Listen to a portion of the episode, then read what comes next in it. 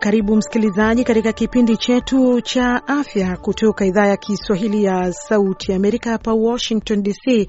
Mwendeshaji wako si mwingine ni mimi Mary Mgawe. Leo katika makala yetu ya afya tunazungumzia kuhusu maadhimisho ya ugonjwa wa autism au kwa Kiswahili usonji, ambapo yametengwa rasmi kuadhimishwa kila mwezi wa nne kila mwaka. Leo katika studio tunaungana na Daktari Alan Pamba kutoka Kenya. Uh, ugonjwa huu wa autism ni ugonjwa wa akili ambayo hutoweka mtoto akiwa na miaka miwili au mitatu hapo. Uh, dalili zake hufanana na zile za ugonjwa wa akili pungiani, yani mental illness, au hata ugonjwa wa kupooza ubongo, uh, wengine wanasema cerebral palsy.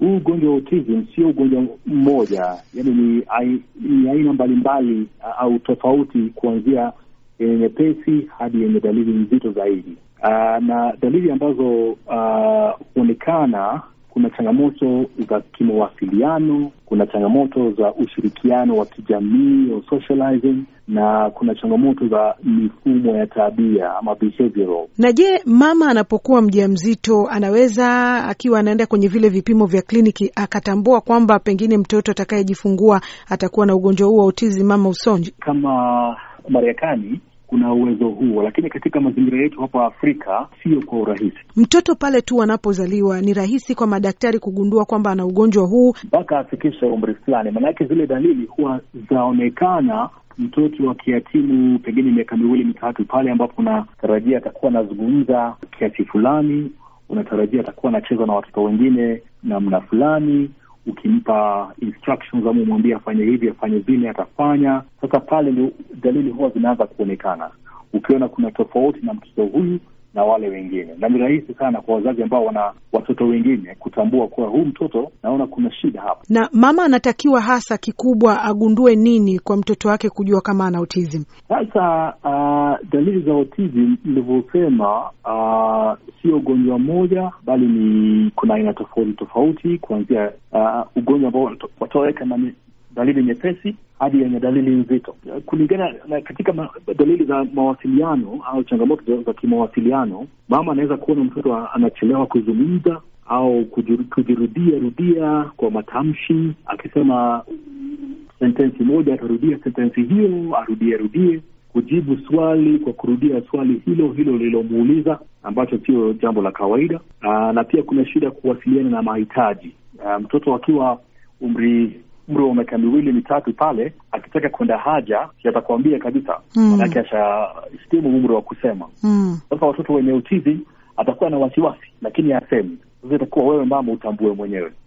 mm. Pia kuna changamoto za ushirikiano wa kijamii au social interaction. Sasa utaona hawa watoto hawapendi kuguswa wala kukumbatiwa. Kawaida mtoto anapenda kukumbatiwa na watu ambao wanamjua, baba, mama, ndugu zake. Hawa hawapendi hayo. Pia pana changam, changamoto ya kufanya uhusiano wa kawaida na wengine. Utaona anakaa kando, hachezi vizuri na watoto wengine, tabia zake ni za ni tofauti. Na pia watoto hawa huwa wana shida kuelewa hisia au feelings, na hawajui ku, kuwasiliana vile wanavyohisia au vile wanavyosikia. Sasa inakuwa shida kuwasiliana nao kihisia. Uh, mwishowe uh, mifumo ya tabia pia kuna changamoto pale. Nimezungumzia tabia ya kujirudia rudia au repetitive behavior, shida ya kujimudu. Kuna baadhi ambao wana shida hiyo, hawana coordination nzuri, waweza kutambua tayari. Mara nyingi wanakuwa na wasiwasi mwingi sana ukiwatoa katika mazingi, mazingira waliozoea ama ukibadilisha rutini yao eh, huwa anakula saa nne analala saa saa fulani alafu ubadilishe, mtoto unakuwa na wasiwasi mwingi sana anakasirika, anakuwa mkali. Ugonjwa wenyewe unaweza kuzuilika ama kuepukika? Wataalamu hawajafafanua kikamilifu kinachosababisha. Hakuna tiba maalum imebuniwa kwa sasa, kwa sababu hatujajua nini hasa huwa kinasababisha ugonjwa huu. Tunachojua ni kuwa kuna mambo ya mazingira pale na pia kuna mambo ya genes pale. Shukran sana msikilizaji kuwa nasi katika kipindi hiki cha afya, ambapo siku ya leo tulikuwa tunazungumzia kuhusu ugonjwa wa autism au kwa Kiswahili ugonjwa wa usonji. Si hadi wiki ijayo tutakuwa na sehemu yetu ya pili. Mimi hapa naitwa Meri Mgawe, tuonane tena siku hiyo.